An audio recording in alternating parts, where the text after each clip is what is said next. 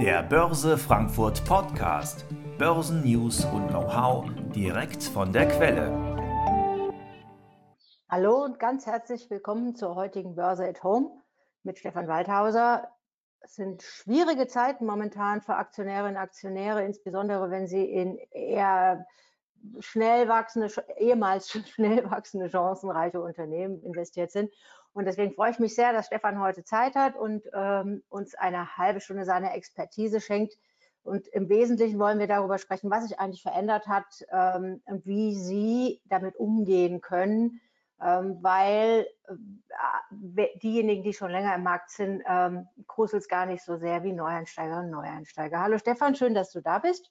Ja, hallo Edda, danke für die Einladung. Und äh, fangen wir doch mal direkt an, ganz kurze Wrap-up, ähm, wie die Märkte sich jetzt entwickelt haben, nochmal im Vergleich. Ist ja besonders, also all, es fällt alles, aber äh, insbesondere im Hightech-Bereich, im, im Tech-Bereich ist es äh, deutlich stärker. Welche Gründe sind da, das, die dahinter stehen? Warum entwickeln sich diese Aktien ähm, massiver als die anderen? Ja, ich denke, so ganz platt könnte man sagen, äh, was hoch steigt, kann auch tief fallen. Ne? Also ähm, Tech-Aktien waren in aller Munde, waren gehypt, vieles war viel zu teuer. Äh, war auch in einigen Aktien viel, viel Luft enthalten oder in ganzen Aktiengattungen und genau da entweicht Luft. Ähm, Nasdaq Cloud Index minus 58 Prozent, glaube ich. Nasdaq Internet Index äh, genauso viel, minus 55 Prozent.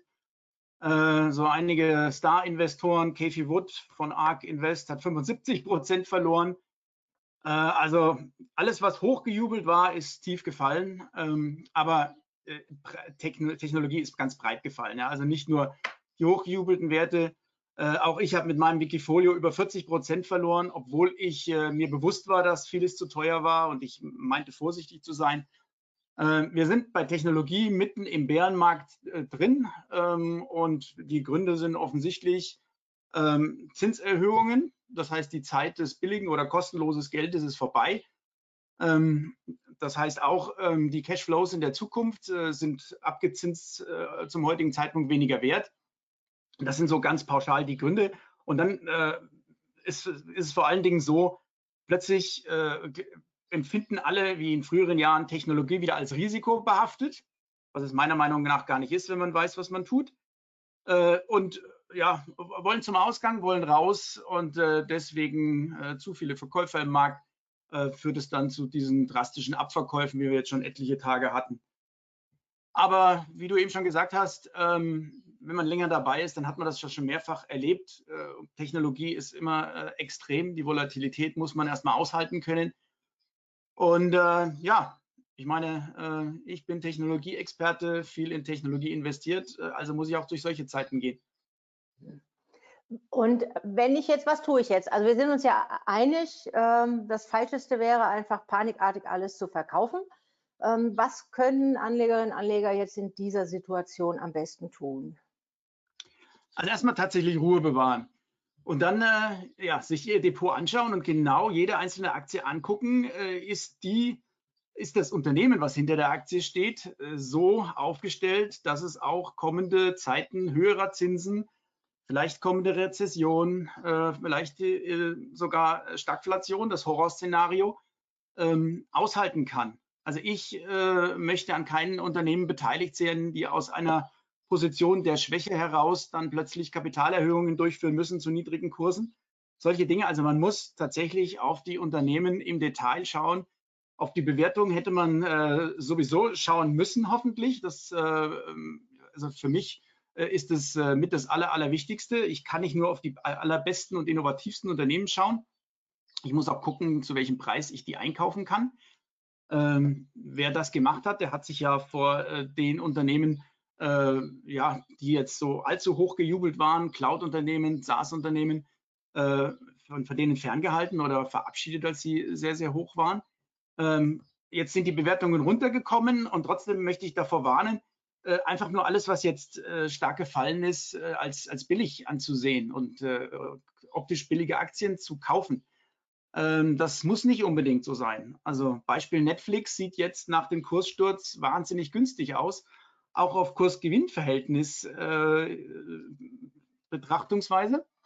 Ähm, aber Netflix verdient immer noch kein Geld, wenn man den Cashflow betrachtet. Und Netflix hat Probleme im Abonnentenwachstum. Ähm, ich halte Netflix auch nach dem Kurssturz nicht für billig, ähm, weil die werden große Probleme haben, äh, das, was sie eigentlich tun müssten, immer mehr in Content zu investieren, äh, aus dem eigenen Cashflow zu bezahlen, äh, weil der eben nicht da ist. Also wenn jetzt äh, statt KGV zu nehmen, äh, Cashflow als Kennzahl äh, für dich relevanter ist, wo gucke ich da genau drauf? Also in welchem Verhältnis setze ich den Cashflow? Also ich, ich, setze ähm, den Enterprise Value ins Verhältnis zum Free Cashflow nach Investitionen. Mhm. Also äh, Enterprise Value, nochmal äh, kurz zur Verdeutlichung, ist die aus meiner Sicht bessere Alternative zur Marktkapitalisierung. Also ist der, der Wert der Firma an der Börse aber korrigiert um Barmittel und um die Schulden. Also der Enterprise Value ist dieser wirkliche Unternehmenswert, der im Falle einer Unternehmensübernahme von einem Investor gezahlt wäre. Also der, äh, die Investoren außerhalb der Börse rechnen immer mit Enterprise Value, nicht mit Marktkapitalisierung und das sollte man auch tun. Dann sehen nämlich äh, die Bewertungen von äh, einigen Unternehmen ganz, ganz anders aus. Also Netflix ist dann ein, ein gutes Beispiel. Also ich gucke auf äh, bei Wachstumsunternehmen natürlich auf Enterprise Value Verhältnis zum Sales, also zum, das Umsatzmultiple, das ist die Alternative zum äh, KUV.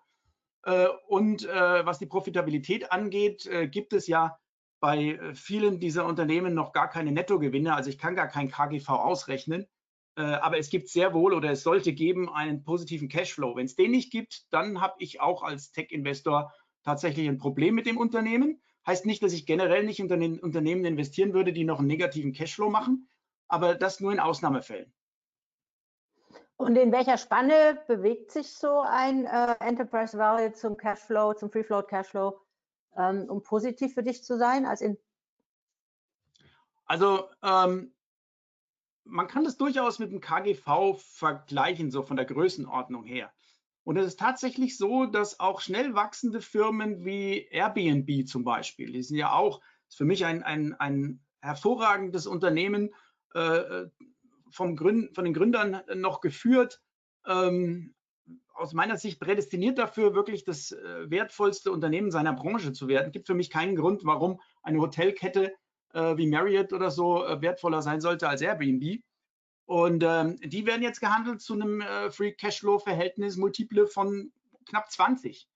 Mhm. Zoom, äh, wir, wir, machen das Meeting jetzt nicht über Zoom, aber ähm, Zoom ähm, ist äh, aus meiner Sicht auch nach dem Kurssturz ein ganz interessantes Unternehmen, nicht wegen dem reinen Videoconferencing. Ja, da gibt es verschiedene Tools, aber weil Zoom im, im Begriff ist, sich zu wandeln von diesem ehemals äh, in der Pandemie hochgespülten Videoconferencing-Tool-Anbieter äh, zu einem wirklich äh, validen Enterprise-Software-Hersteller, die verschiedene Produkte da jetzt auf den Markt gebracht haben, äh, das Zoom Phone zum Beispiel, äh, also kann alle herkömmlichen Telefonieanlagen ersetzen in Unternehmen. Und auch so ein Unternehmen wie Zoom, das ist, Wachstum ist jetzt deutlich zurückgekommen, aber die verdienen und Summen von Cash werden auch zu einem Free Cashflow Verhältnis von 17, glaube ich, gehandelt. Also das sind die Unternehmen, wo jetzt meiner Meinung nach auch das Risiko nach unten beschränkt ist, ähm, solange diese Cashflows weiter, weiter äh, fließen und da spricht nichts dagegen. Selbst wenn wir jetzt eine moderate Rezession bekommen, äh, hören ja plötzlich nicht auf, die Geldquellen zu sprudeln. Okay, also ein, eine wichtige Kennzahl, äh, Enterprise Value zum Cashflow. Was sind noch für Kennzahlen wichtig für dich? Ja, generell, ähm, wenn man von Wachstumsunternehmen spricht, natürlich die Höhe des Wachstums, aber die Höhe des Wachstums ist nicht mehr das Entscheidende. Es kommt viel mehr darauf an, äh, wie effizient das Wachstum ist. Also die, die äh, Kombination ist, äh, zwischen Wachstum ähm, und Profitabilität. Ja? Da gibt es aus der äh, Risikokapital-Szene eine Kennzahl, äh, die nennt sich der Rule of 40 Score. Also die Rule of 40 ist die, einfach die, die Summe von Umsatzwachstum und Free Cashflow Marge. Ja, das addiert man zusammen und dann sagt man, soll bei einem hervorragenden Unternehmen ein Wert größer 40 Prozent rauskommen. Also wenn ein, ein äh, ehemaliger High-Growth-Unternehmen jetzt äh, vielleicht äh, nur noch 20 Prozent wächst, ja, weil es größer geworden ist in schwierigen wirtschaftlichen Zeiten und so weiter, dann sollte mindestens eine Free Cashflow Marge von 20 Prozent da sein. Dann sagt man also 20 Prozent Umsatzwachstum plus 20 Prozent Free Cashflow Marge wäre diese 40 ominöse 40 Prozent erreicht. Und das ist aber wichtig, dass diese äh, Kennzahl nicht nur einmal, dass es nicht nur einmal erfüllt ist, sondern wenn man das Quartal für Quartal ausrechnet und dann am besten noch Saisonalität rausrechnet, also ich rede, rechne da gerne mit, mit äh, äh, Trailing 12 Months Zahlen, also Zahlen über die letzten zwölf Monate, ähm, dann sollte da stabil über 40 Prozent äh, rauskommen. Je höher, desto besser. Also alle die Unternehmen, die ich jetzt genannt habe, Zoom oder Airbnb, sind da äh, deutlich drüber. Mhm. Hier ist eine Frage von einem Teilnehmer. Ich habe übrigens vorhin vergessen, Sie können alle hier Fragen stellen. Die geht nochmal drei Schritte zurück. Ähm, aber um, Sie ab, um ihn dann abzuholen, sozusagen, ähm, die Abzinsung von zukünftigen Gewinnen. Vielleicht können wir das nochmal ganz kurz erklären. Äh, die Effekte von der Zinswende auf die Bewertung. Oh, da müsste man jetzt Discounted Cashflow-Verfahren erklären, hier im, per Videocall. Das ist ein bisschen schwierig. Also, wenn ein Unternehmen äh, heute Gewinne macht, ja, dann ähm, ja, ist, kommt das Geld in die Kasse. Ähm, ich muss da wegen zukünftiger Inflation oder so äh, nichts weiter berücksichtigen. Wenn ein Unternehmen heute aber Verluste macht und verspricht seine Gewinne erst in der Zukunft, dann sind die Gewinne in der Zukunft wegen äh, Inflation, weil das Geld ja heute beschafft werden muss, um in Zukunft äh, Zinsen gezahlt werden müssen, damit in Zukunft das Geld erwirtschaftet wird, dann sind diese Gewinne aus der Zukunft zurückgerechnet in die heutige Zeit weniger wert.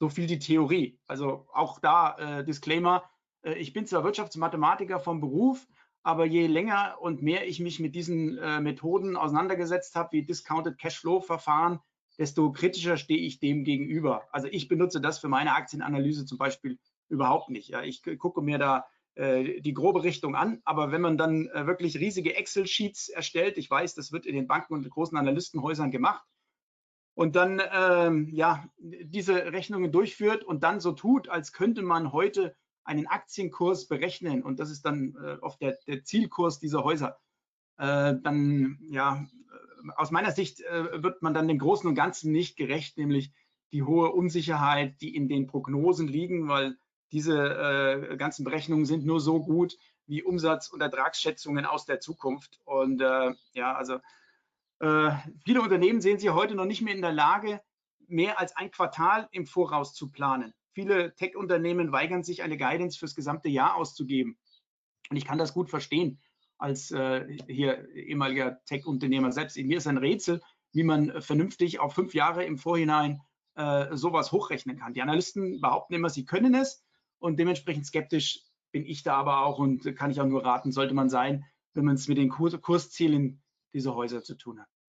Ja, etwas vereinfacht mit gesundem Menschenverstand daran zu gehen, ähm, ist ja klar, ich wenn ich eine Aktie kaufe, bezahle ich die Gewinne in der Zukunft, also die kaufe ich heute und, je, und die muss ich natürlich abzinsen, so wie wir alles irgendwie abzinsen müssen. Aber das war der wichtige Punkt da, äh, war die Unsicherheit der Prognosen, weil ich habe ja da noch einen zweiten Faktor da drin. Das ist auf der einen Seite ähm, erhöhen sich die, die, die Abzinsungen, also das wird einfach weniger jetzt zum Tag Null, sagen wir heute ist Tag Null. Aber auf der anderen Seite wird ja auch die Prognoseunsicherheit höher oder die sagen, die Prognosen werden unsicherer. Genau. Das hat ja auch sicherlich einen großen Effekt. Eben. Und all diese, diese äh, Cashflow-Rechnungen, Discounted Cashflow-Rechnungen äh, gehen ja immer zig Jahre in die Zukunft, also so mhm. bis zu zehn Jahren oder so. Und ähm, also das ist wirklich meiner Meinung nach nur Pi mal Daumen. Da lohnt sich so eine ja. Rechnung. Wir hatten jetzt zwei Kennzahlen. Das eine war äh, Enterprise Value zu äh, Free Float Cashflow und die Rule of 40. Gibt es noch eine weitere? Äh, die für dich wichtig ist? Vielleicht generell, äh, wenn man Profitabilität anguckt und man steht ja bei der generell vor, der, vor dem Problem, ähm, dass äh, ja viele dieser Unternehmen eben noch keinen Gewinn machen. Ja, was bedeutet denn Profitabilität? Was man aber immer sich angucken kann, das ist die Bruttomarge.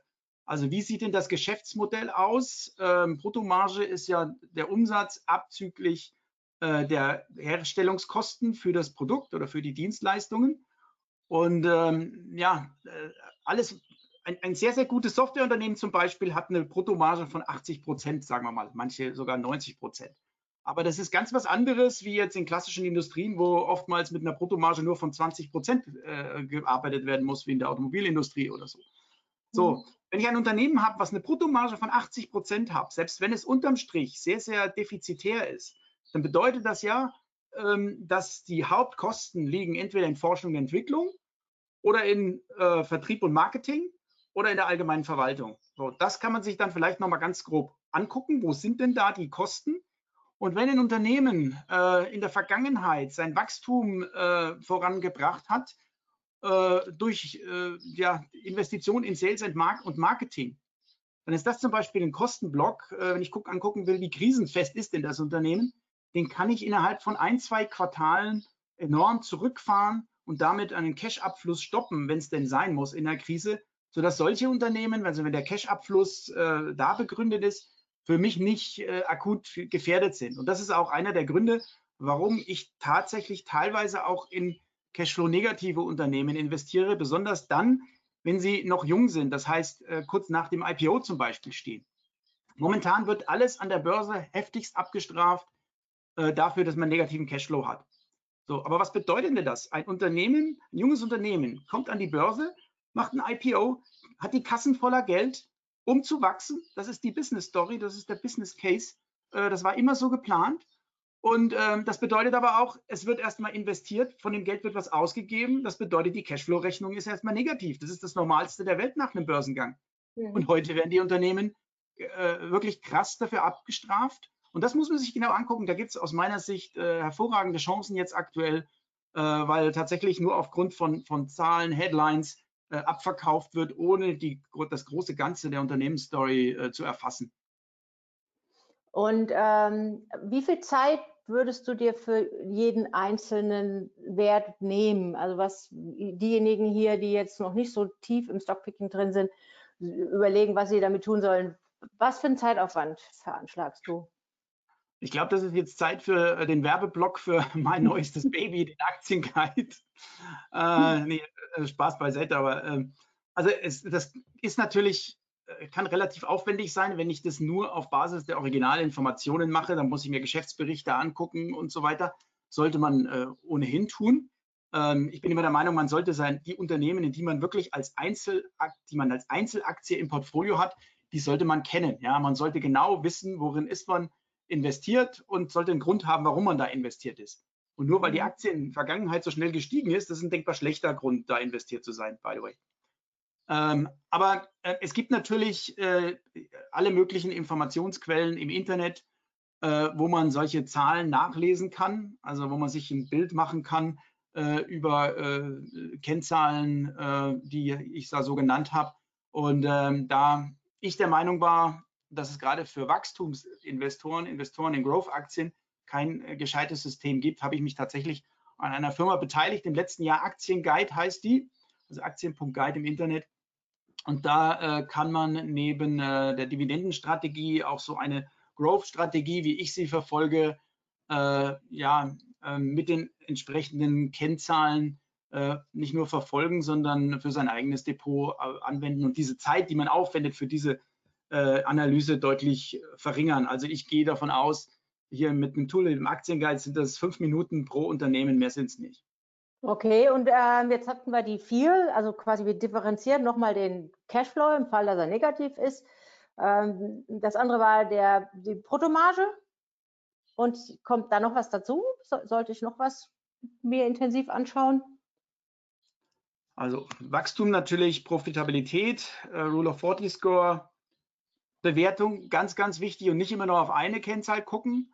Ähm, und dann sich aber auch vergegenwärtigen, ähm, dass Kennzahlen nicht alles sind. Ja? Also mhm. klar, verschiedene Kennzahlen ergeben ein Bild, aber äh, da muss man auch immer gucken, wie ist, kommt dieses Bild zustande. Also ich kann zum Beispiel von einem Umsatzwachstum äh, total begeistert sein, aber vielleicht ist es gar nichts wert, wenn das Umsatzwachstum dadurch zustande kommt, äh, dass da Firmen zusammengekauft wurden und dass einfach verschiedene äh, per Akquisition zusammengefügte äh, Umsatzströme sind. Also äh, immer skeptisch sein, wenn da plötzliche Umsatzsprünge sind. Äh, wichtig ist tatsächlich in die Bilanz auch mal reinzugucken. Ja? Also sich anzugucken, wie viel Cash ist denn da, äh, wie ist die Entwicklung äh, des Barbestandes in der letzten Zeit, ähm, wie haben sich die Margen entwickelt. Ähm, auch in der Bilanz selber ähm, gibt es da irgendwelche Risikofaktoren, immaterielle Vermögensgegenstände also der berühmte äh, Goodwill, der zustande kommt, wenn Unternehmen zu teuer eingekauft wurden, der auch schnell mal, äh, wenn dann die Integration des Unternehmens äh, nicht so gut funktioniert, abgeschrieben werden muss. gab es ja hier ein, ein bei, bei, Privatanlegern sehr bekanntes äh, Telehealth-Unternehmen, Teladoc, die äh, eine Milliardenabschreibung im letzten Quartal da durchführen mussten.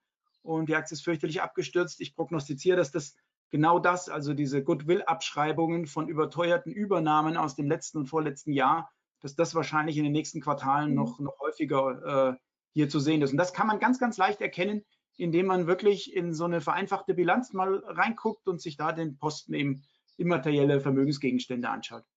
Mhm. Gerade wie er sich okay. entwickelt hat. Und hier sind jetzt auch ein paar Fragen, die gehen auch weg von den Kennzahlen, genau wie deine Bemerkung eben. Ähm, ein Teilnehmer sagt, ich, er sehe gestörte Lieferketten auch ähm, als signifikant momentan neben den Kennzahlen. Wie problematisch siehst du das? Das kommt eben ganz stark drauf an. Ähm, man kann nicht äh, pauschal sagen, ja, für Tech-Werte sind gestörte Lieferketten ein Problem. Äh, man kann auch nicht mal pauschal sagen, ja, es ist für die Hardware-Komponentenhersteller ein Problem und für die Softwarehersteller ist es kein Problem. Also ich habe äh, in meinem eigenen Portfolio gerade äh, die Erfahrung gemacht, ähm, ja, dass es ganz, ganz schwer zu prognostizieren ist, äh, wer damit ein Problem hat. Ähm, ich äh, hatte äh, Jahre, jahrelang eine, äh, ja, einen ähm, Infrastruktur-Softwarehersteller, muss man jetzt sagen, im Portfolio Nutanix. Müsste man eigentlich glauben, Software sollte kein Problem haben mit Lieferketten. Ja, die sind aber im Verkauf ihrer Software abhängig davon, dass ihre Partner äh, ihre Server verkaufen können, für die die so eine Art Betriebssystem liefern. Äh, das heißt, ähm, ja, Nutanix als Softwarehersteller war ganz stark betroffen von dieser Lieferkettenproblematik, hat eine starke Gewinnwarnung aussprechen müssen. Auf der anderen Seite, eines äh, meiner erfolgreichsten Investments im Portfolio der letzten Jahre ist Pure Storage, ein Speicheranbieter, äh, Hardware, hat jetzt auch große Softwareanteile, aber sagen wir mal ein Hardwarehersteller die haben das bisher mit Bravour gemeistert, im Gegensatz zu allen anderen Storage-Herstellern, die ich so verfolge. Äh, haben die sogar erheblich davon profitiert. Also es, es ist leider nicht so ganz äh, eindeutig zu sagen, ähm, wer da direkt darunter leidet. Indirekt leiden sie natürlich alle irgendwo drunter. Die Lieferkettenproblematik äh, drückt aufs Wirtschaftswachstum und wird einer der Gründe zu sein, sein wenn es wirklich zur Rezession kommt. Das ist auch klar. Mhm, danke dafür. Hier ist eine Frage nach einem Einzelwert. Ähm, hast du dich mal mit dem Zulieferer AT&S beschäftigt? Nein, also Nein. Ähm, ist nicht meine Baustelle. Okay, dann noch eine weitere Frage, ein bisschen allgemeiner. Ähm, was soll denn jemand tun, der auf einmal feststellt, dass er äh, nur drei Tech-Werte im Depot hat? Also nur, nur, nur Tech-Werte? Drei, drei Tech-Werte im Depot hat. Was soll die, diese Anlegerin jetzt ja, genau. Also nicht ausreichend diversifiziert. Wie würdest du aber in der Situation jetzt reagieren? Alles dicht machen, äh, Hut schmeißen? Also diversifizieren auf jeden Fall. Ja. Also ähm, ich weiß, wüsste nicht, wie man mit drei Werten im Depot glücklich werden kann. Ich könnte wahrscheinlich noch nicht mal ruhig schlafen mit drei Werten im Depot. äh, aber dann kommt es natürlich ganz erheblich darauf an, ähm, ja, was sind das für Werte? Da müssten wir wirklich äh, im Einzelnen reingucken. Ähm, wenn es äh, gute Werte sind, dann brauchen wir die natürlich äh, nicht, nicht äh, verkaufen. Ähm, aber ich würde, äh, was man damit tut, auch gar nicht davon abhängig machen, ähm, ob das Depot jetzt, äh, wie kräftig das im Minus ist oder sonst was. Also das ist, ist generell, also die, die Einstiegskurse sollte man am besten vergessen in dem Moment, wo man sie gekauft hat, weil man muss immer wieder aufs Neue, auf die Zukunft gucken äh, das eigene Depot anschauen und was sind die Chancen für die Zukunft. Wenn die, äh, diese drei Werte jetzt ähm, ja, so sind, ähm, dass ja, sie im Hype gekauft wurden ähm, und äh, die Zukunftsaussichten leider nicht so toll sind, dann würde ich ohne Rücksicht auf Verluste das Depot komplett neu aufstellen. Aber man müsste auch die Historie kennen. Wie kommt es denn dazu, dass da nur drei äh, äh Werte drin sind? Also mhm. ähm, dann lieber drei ETFs, ja. Ich, meine, ich rede hier immer über Einzelaktien, aber äh, für viele Anleger ist ja Stockpicking vielleicht auch gar nicht das Richtige. Und wenn, dann bitte ein diversifiziertes Portfolio. Und um es klar zu sagen, auch ich, ich rede immer über Technologieaktien, weil das mein Steckenpferd ist, weil ich da meine Expertise habe. Aber auch ich habe andere Aktien im Depot, äh, die, ja, ich sage immer meine Langweiler-Aktien dazu. Darüber rede ich nur nicht, weil ich da keinen besonderen Mehrwert biete. Aber ich finde das ein nachvollziehbarer, ähm, klassischer Einsteigerfehler, für den man sich nicht schämen muss. Ich habe den vor 20 Jahren auch gemacht, nämlich äh. ähm, was gelesen, geil gefunden, alles, alles bisschen da reingesteckt.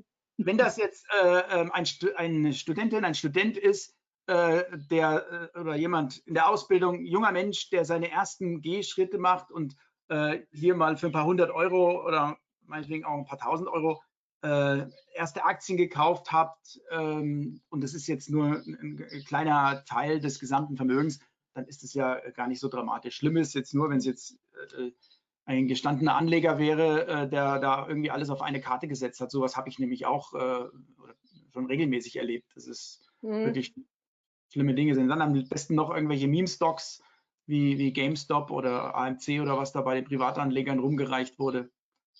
Letzten, mhm. Im letzten Jahr. Aber stimmst du auch dieser Regel zu, ähm, dass man eigentlich alle das verkaufen sollte, was man heute nicht mehr kaufen würde?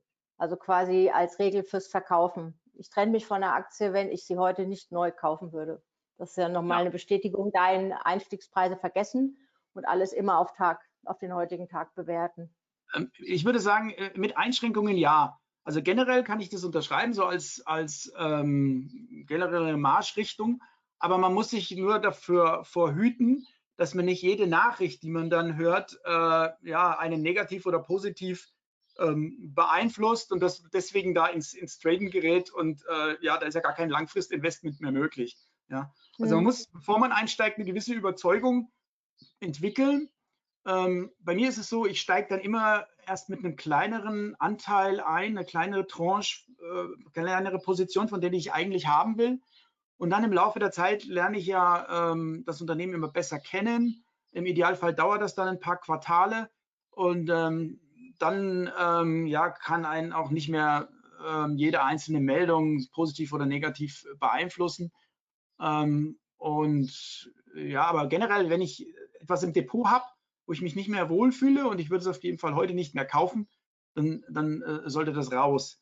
Ähm, wobei, äh, das ist jetzt in der Theorie schön gesagt, ähm, es gibt äh, mindestens einen Wert, auch bei mir im Depot, den würde ich heute nicht kaufen, weil er äh, mir jetzt zu hoch spekulativ ist. Die Chance ist riesengroß nach wie vor.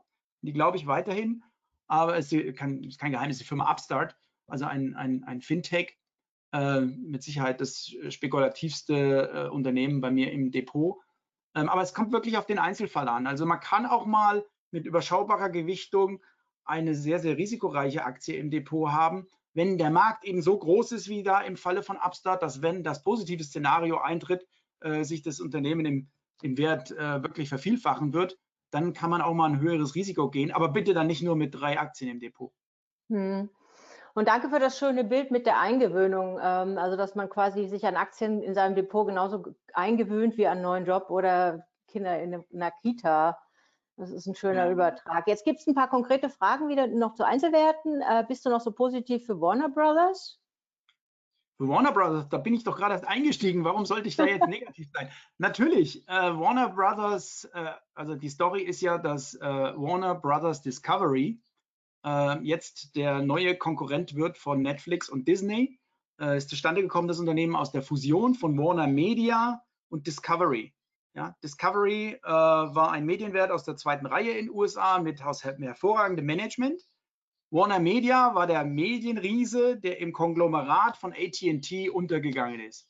Also Warner Media wurde jetzt abgespalten von AT&T, zusammengeführt mit Discovery und wird unter dem, äh, also muss, muss dazu sagen, Warner Media war wirklich schlecht geführt vom Management her, ist ein Riesenunternehmen, ähm, was aus 40 Milliarden Umsatz äh, keinen Cashflow gemacht hat im Medienbereich. Also es ist unglaublich eigentlich. Ähm, und äh, ja, also es ist natürlich kein klassisches High-Growth-Unternehmen, sondern das ist ein, eine, äh, ein Sanierungsfall. Ja? Also die werden jetzt äh, hochverschuldet an den Staat gehen. Das ist das große Problem tatsächlich. Ähm, und äh, aber große Cashflows äh, erwirtschaften, das ist die Rede von 8 Milliarden äh, schon nach ein, zwei Jahren. Und äh, ja, das ist mein äh, Medienwert derzeit. Also ich bin auch langfristig in Disney investiert privat, aber Warner Media habe ich sogar in mein Wikifolio aufgenommen, Warner Brothers Discovery, ähm, weil ich den Investment Case äh, ja für sehr, sehr gut finde. Jetzt fragt auch jemand konkret nach deinem Wikifolio. Du hättest 14% Cash. Äh, was steht denn bei dir auf der Watchlist ganz oben im Moment? also Wikifolio ist ja wirklich so, dass äh, tagaktuell sogar, ich glaube, äh, minutenaktuell in fast Echtzeit die Transaktionen äh, gespiegelt werden im Internet. Äh, das ist das Schöne, aber ich habe eben schon mal genannt, deswegen kann ich es ruhig nochmal wiederholen. Airbnb gucke ich ganz, mir ganz, ganz genau an, weil an Airbnb wäre ich gerne beteiligt. Äh, ich weiß nur nicht, wann der richtige Zeitpunkt ist, äh, weil die Reisebranche natürlich auch extrem unter Druck steht und wenn da weitere schlechte gesamtwirtschaftliche Nachrichten kommen Richtung Rezession, dann wird es die Reisebranche weiter zerbröseln. Aber Airbnb ist so ein Fall, wo ich ja, mir durchaus vorstellen kann, mal eine kleinere Position äh, einzusammeln, auch wenn ich davon ausgehe, dass es noch weiter abwärts geht und dann im Laufe der Zeit äh, auszubauen. Aber das heißt nicht, dass Airbnb jetzt wirklich äh, der nächste, ähm, das nächste Investment von mir sein wird. Äh, ich habe eine Watchlist auch im Internet veröffentlicht beim Aktienguide. Äh, da sind, glaube ich, 40 oder 50 Unternehmen drauf. Das sind die, die ich wirklich angucke. Und eins kann ich sagen, es, das nächste Unternehmen wird eines von denen sein. Aber ich weiß es selber noch nicht hundertprozentig. Das kommt auch wirklich immer auf die Kursbewegungen an, weil bei mir ist die Bewertung zum Einstieg ganz, ganz wichtig. Mhm. Äh, jetzt fragt jemand äh, nach Big Caps. Ich weiß es gar nicht. Was ist ein Airbnb? Ist das eher ein Mid Cap oder würde man das schon als Big Cap bezeichnen? Also es ist sicherlich äh, nach deutschen Maßstäben wäre es eher ein, ein Large Cap für amerikanische Verhältnisse irgendwo in der Mitte, oder? Also ich kann mit diesen pauschalen Dingen nichts anfangen. Aber es ist, ja, es ist nicht, äh, hier, ich habe ja äh, normalerweise wesentlich kleinere Unternehmen aus der zweiten Reihe äh, oftmals, aber die sehe ich noch viel risikoreicher momentan. Also die besten Unternehmen, die ich äh, aus, äh, ja, da wo eigentlich meine Domain-Expertise liegt, äh, Software as a Service, sind mir immer noch zu teuer, um es klar zu sagen. Mhm. Wird ständig gefragt, ja, wann steigst du denn endlich in Snowflake ein? Ja, Snowflake äh, ist tatsächlich wahrscheinlich eines der besten Unternehmen dieser Branche. Wäre ich sehr gerne daran beteiligt, ist mir aber immer noch äh, zu teuer. Und kann ich mir immer noch, ich kann mir auch da vorstellen, dass es nochmal zu einer Untertreibung kommt. Und momentan sehe ich noch nicht mal einen fairen Preis. Also mir ist, mir ist es immer noch zu teuer. Und das gilt für Datadog, äh, äh, ähm, ja, einige andere dieser Unternehmen auch noch die aber ja. auch alle auf meiner Watchlist sind. Also wer weiß, es kann ja ganz schnell gehen, dass die äh, Bewertungen sich da anpassen. Wenn wir noch so ein paar Wochen haben wie die letzten Wochen, dann äh, sieht es in vier Wochen vielleicht schon anders aus und dann kaufe ich nicht Airbnb, die jetzt schon eben günstig sind auf Basis des Cashflows, äh, sondern dann doch sowas wie Snowflake, keine Ahnung. Und hättest du eine Einschätzung zur Digital Ocean? Oder? Äh, nein, also ähm, nichts, was ich jetzt fundiert. Ich habe mir die schon mal angeguckt, aber nicht für interessant befunden, sodass ich sie nicht wirklich näher analysiert habe. Ich glaube, ich habe es sogar auf die Watchlist genommen, aber ähm, ich verfolge es am, am Rande. Aber ist nichts, was jetzt fürs Depot interessant ist momentan. Und noch eine Einzelwertfrage, kannst du ja auch sagen, ja, nein. Äh, Meinung zu ZipRecruiter? Die sind mir zu sehr abhängig davon, dass sie Traffic äh, einkaufen. Ähm, aber natürlich sehen sie optisch günstig aus und äh, auch auf der Watchlist. Mhm. Und äh, nächster Einzelwert, PayPal. Ähm, ist es eine, no Moment, ich muss die Frage ist ein bisschen länger, Entschuldigung, ich war etwas schnell. Ähm, Achso, äh, würdest du PayPal inzwischen als Value-Titel bewerten und äh, könnte nicht die Möglichkeit von Buy Now, Pay Later ein Turnaround bringen für PayPal? Also ich war ähm, PayPal ist für mich ein Unternehmen, äh, ich, ich mache mir da immer Feinde, aber aus der Vergangenheit. Ich sehe da so viele Bedrohungen für PayPal. Ähm, ich gucke mir die Zahlen da gar nicht so genau an. Ähm, die sind auch so wie so ähnlich wie Salesforce ähm, durch Akquisitionen gewachsen in den letzten Jahren, teure Akquisitionen. Ähm, und ich weiß nicht, äh, also ich halte PayPal für angreifbar und ist nicht interessant für mich. Mhm. Jetzt nochmal die Frage, welches Equity-Sales-Verhältnis siehst du jetzt attraktiv? Das kann man so pauschal wirklich nicht sagen. Also ähm, das kommt auf das Unternehmen an, es kommt auf das Wachstum an. Ähm, so ganz generell, ähm, ich, ich habe da mal ähm, ja, für die verschiedenen Umsatzströme, Umsatzmultiple genannt in diesem kleinen E-Book, was man sich auf meinem Blog kostenlos runterladen kann. Da ist zum Beispiel äh, das verzeichnet. Und äh, da habe ich immer davon geredet, äh, und zwar nicht aus meiner Erfahrung am Aktienmarkt unbedingt heraus, sondern aus meiner Erfahrung als Unternehmer. Äh, wenn wir früher über Zukauf, äh, Verkauf äh, diskutiert haben, dann war ein vernünftiges Umsatzmultiple von einem wiederkehrenden Umsatzstrom, wie das bei Software as a Service klassischerweise der Fall ist, bei einem ordentlichen Unternehmen sowas wie, wie 6, also Enterprise Value Sales Verhältnis von 6, ist etwas, was ich okay finde. Da sind wir bei Zoom, da sind wir auch bei Airbnb jetzt so ungefähr in dieser Dimension. Ganz schwer tue ich mich wirklich, wenn immer noch wie bei Snowflake so ein Verhältnis 20 ist. Klar, Snowflake wächst viel, viel schneller. Ähm, ähm, in, in solchen Fällen, wenn zu dem schnellen Wachstum auch eine eine starke Profitabilität schon dazu kommt, gibt es ja auch so ein paar Ausnahmeunternehmen. Kann auch mal ein zweistelliges Enterprise Value Sales Verhältnis okay sein. Gibt es ein amerikanisches Unternehmen, äh, leider nicht bei der Börse Frankfurt gehandelt. Äh, vielleicht kannst du da was tun. Edda Doximity heißen die.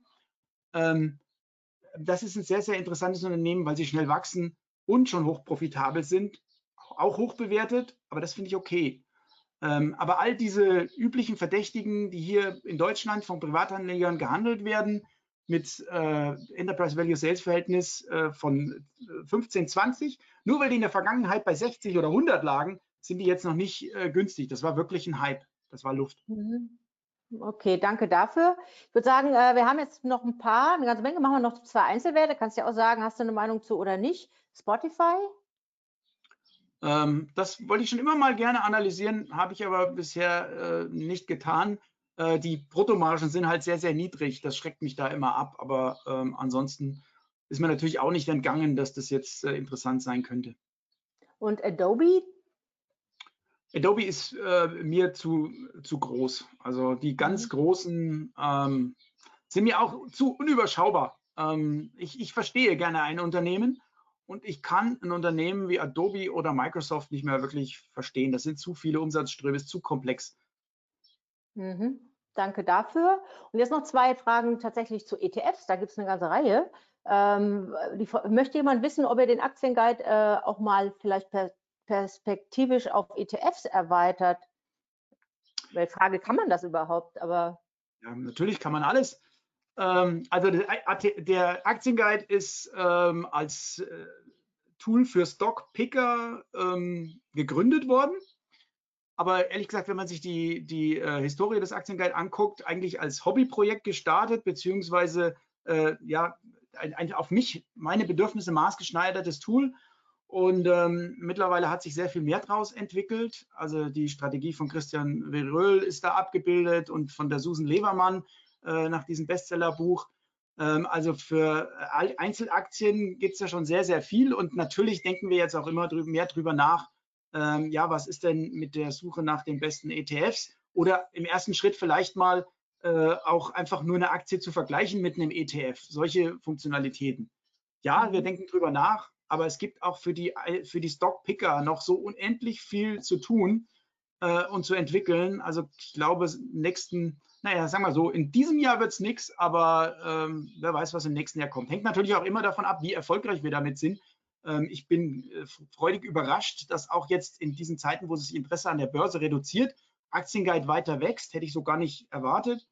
Und äh, ja, schauen wir mal. Also wenn sich das finanzieren lässt, ähm, dann würde ich sehr, sehr gerne ETFs da unterstützen, aber Entscheidung ist da noch nicht gefallen.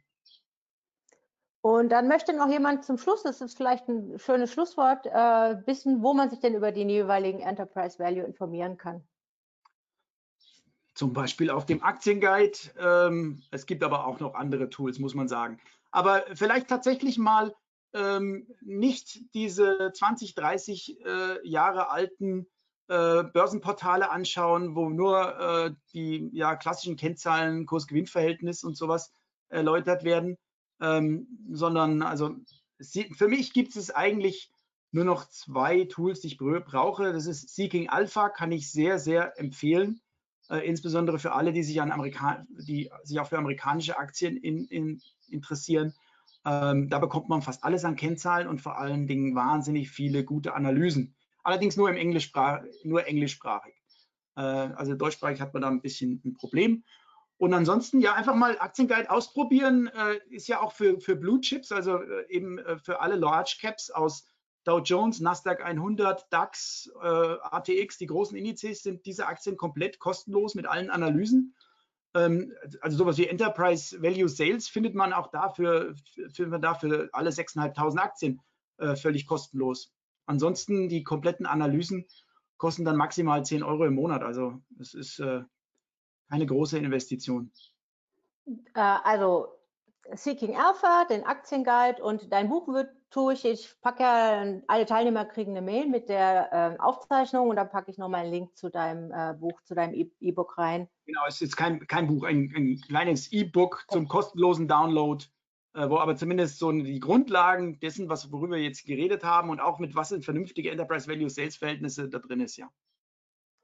Und dann zum Schluss möchte ich dir noch ein großes Lob für die Entwicklung des Aktienguides übermitteln, dass der Teilnehmer, der es ja ausgesprochen hat oder ausgeschrieben hat, seit über zwei Jahren beobachtet, dass ein großartiges Tool im Vergleich zu anderen Anbietern sei. Vielen und, Dank, das höre ich gerne und äh, das motiviert mich auch, äh, da wirklich viel Zeit derzeit reinzustecken. Äh, ich bin auch ganz begeistert von dem, dem Tool. Ich meine, ich bin ja Softwareunternehmer und äh, ähm, weiß, wie, ja, wie, wie man in meiner Firma vor 20 Jahren Software entwickelt hat. Das waren auch schon webbasierte Systeme. Aber wie man heute mit einem relativ kleinen Team, also wir sind sechs Leute da beim Aktienguide, sowas entwickeln kann in einer äh, Geschwindigkeit, äh, ist wirklich erstaunlich. Also ich freue mich über jeden, der das verfolgt, über natürlich äh, jedes positive Stimme. Und ähm, schauen wir mal, wo das, wo das hinführt. Das macht momentan viel Spaß. Dankeschön.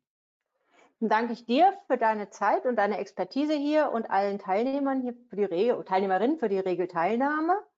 Und ähm, ich wünsche allen gute Nerven ähm, und ja. möglichst erträgliche Zeit an der Börse. Das Schlusswort gehört dir. Ja, nee, ähm, du, du sagst es schon. Also jeder, der sowas zum ersten Mal mitmacht, ähm, der, für den ist es unheimlich hart. Ähm, für mich äh, ist es der, äh, eben nicht der schlimmste Drawdown, sondern aber mittlerweile der drittschlimmste mit über 40 Prozent da im Wikifolio. Also im Wikifolio ist es natürlich der höchste Drawdown, das gibt es erst seit 2016, aber äh, 2002, 2003, 2008, 2009, also äh, nach der Dotcom-Krise und Finanzkrise, äh, sah es noch schlimmer aus, auch bei mir persönlich. Äh, ich kann nur sagen, ähm, ja, die Qualitätsaktien, äh, die, die fallen in so einem Bärenmarkt mit allen anderen, aber das sind genau die, die sich schnell wieder erholen, wenn es dann wieder nach oben geht. Und genau da machen die äh, Stockpicker, die ihre Hausaufgaben gemacht haben, dann die Outperformance, also auch in der Erholung auf dem Weg nach oben. Und diese Erholung wird kommen, nur leider weiß keiner, äh, wann der Tiefpunkt ist und äh, wo die Erholung beginnt. Aber dann kann es sehr, sehr schnell gehen. Hoffen wir mal, dass wir nicht so weit davon entfernt sind. Wir werden sehen. Also alle ran an die Hausaufgaben. In dem Sinne, tschüss. Tschüss. Ciao. Der Börse Frankfurt Podcast zum Abonnieren fast überall, wo es Podcasts gibt.